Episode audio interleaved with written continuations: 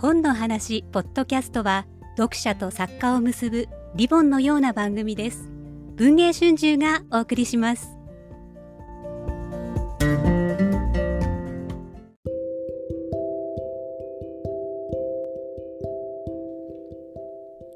こんにちは。こんにちは。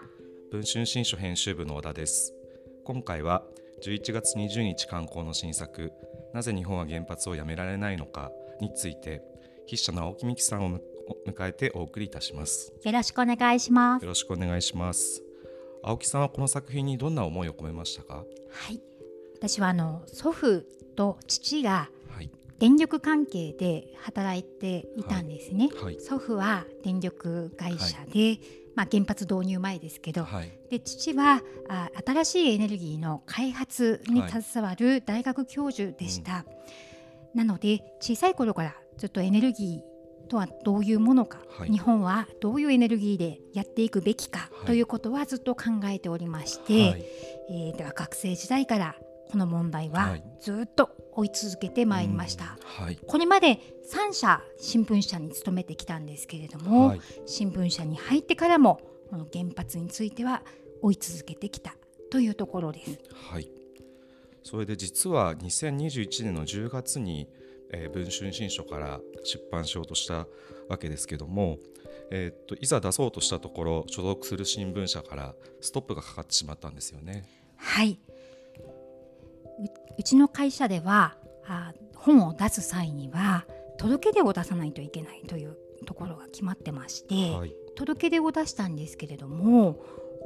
お会社の方でこれは職務であるとはいつまり職務外に聞き歩いてきたこと職務外の時間で休みを使って執筆してきたことはい。なんですけれどもそれを一方的に職務であるというふうに言ってきて、はい。それで不承認になってしまったんですね。はい。それで初めはあ文藝春秋の担当次長さんがはい。会社に説明しに行ってくれるというふうに言っていたんですけれども、はい。上司に言ったところはい。辞退いたしますと。はい。辞退されてしまってですね、結局その説明もできなかったというところでした。うんはいそれでまあずっと出せないままいてそれで、えー8月に海洋放出があの政府がしたというところであのやっぱり出さなきゃダメだというふうに思われたということですかね。まあ、ずーっと出そうとは思っていたんですけれども、はいずーっと出すべく努力はしていたんですけれども、はい取材した方々が、うんまあ、どんどん亡くなっていくんですね。原発事故の被災者の方もそうですし、はい。今回、まあ、どうして日本に原発が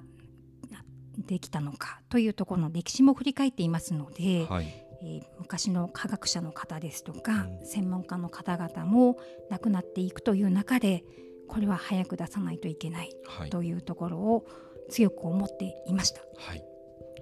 それで、えー青木さんももう腹をくくってですね出すとはい。いうふうになって、はい。で文藝春文春新書の方でもはい。これは出すべきだということで、うんありがとうございます、はい。本当に。まあ、出版すあのするために作業を進めてたんですけども、はい、そしたらあの直前に新聞社がガイドラインを変えてきたと。それどういうことなんでしょういやどういうことなんですかね。ごめんなさい、私の方が聞きたいんですけど、あの9月28日に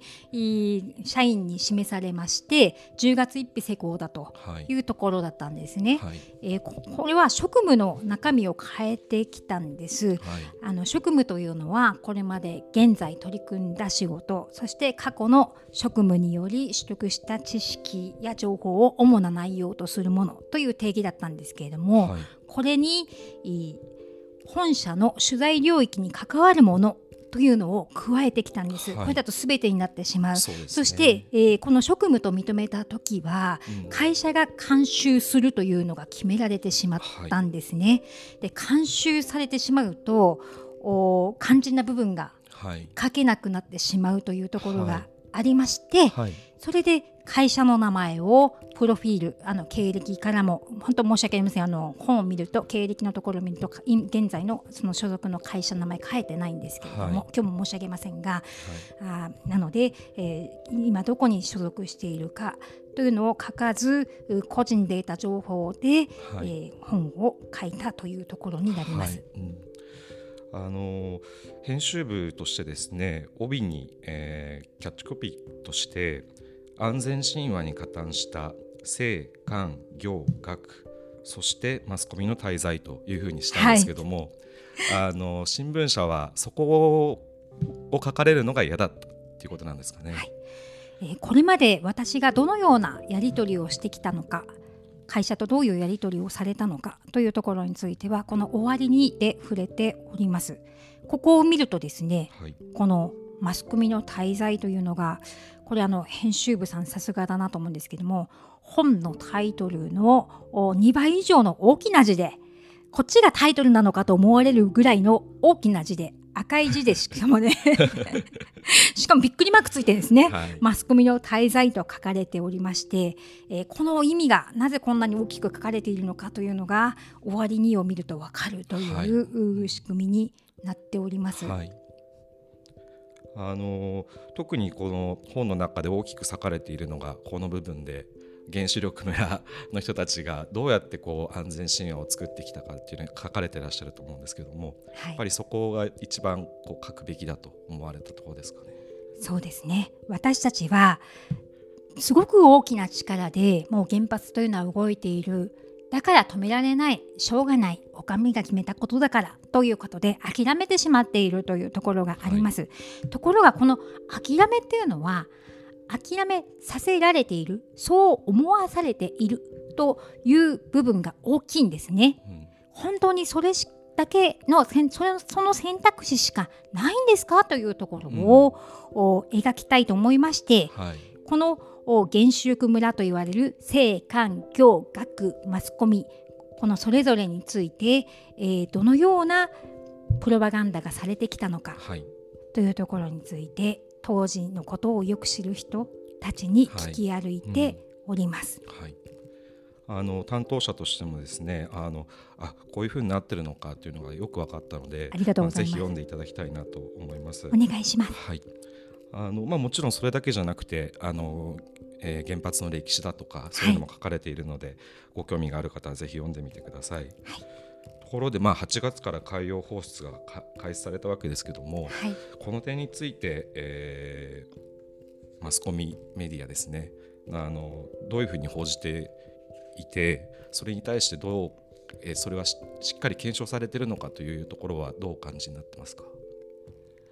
アルプス処理水で IAEA が安全だと言っているというところが大きく報道されているんですけれども、はい。実際の問題点についてなかなか知られていないなというところを感じます。私はあの X、まあ、ツイッターだったその X をやっているんですけれども、はい、おこちらでアルプス処理水の海洋放出というところについて、えー、記すとですね、はい、えー、処理されているんだからあ汚れているはずがない、はい、という書き込みがよくされておるのですけれども、はい、お実際にはこちら法的に言えばですね放射性廃棄物なんですね、はいうん、まあ、だけどそういう点がなかなか出てきていないなというところを、はい、お大変強く感じております。はい、わかりました。えー、そろそろお時間ですけども、えー、最後に、えーまあ、今後も原発の取材は続けていかれるご予定ですか？はいもちろん現在も続けていますし今後も、まあ、ライフワークですから、はい、ずっと続けていかなければならないなと思っています。特にあの原発事故の被災者の方々をよくお会いするんですけれども、はい、今3万人以上いらっしゃるんですね今も、はい、ところがやっぱり皆さん講演とかに行くと参加した方からあまだ避難者っていらっしゃるんですねとい。う、3万人も3万人以上もいるんですよ、ななのにまだいらっしゃるんですねという反応をされてしまう、という状況ですのでこれはちゃんと彼らの声が伝わっていないということだと思いますので、えー、Facebook ですとか、うん、あ YouTube チャンネルも青タイムスというのも始めまして、そちらで現地のあの動画も流してい。るんですけれども、はい、そういう形で皆さんに現状を伝え続けなければならない。と思っております。はい、はい、あの避難者のエピソードとかもあの最初の方に書いていただきましたけど、はい本当になかなか報じられない事実っていうのがあのあるので皆さんも読んでみてください。そうなんですよね、はいままだ帰れないところがあるんですか？とか あの復興五輪やったんだから復興したんでしょ？とか、はいものすごく言われるようになって、うん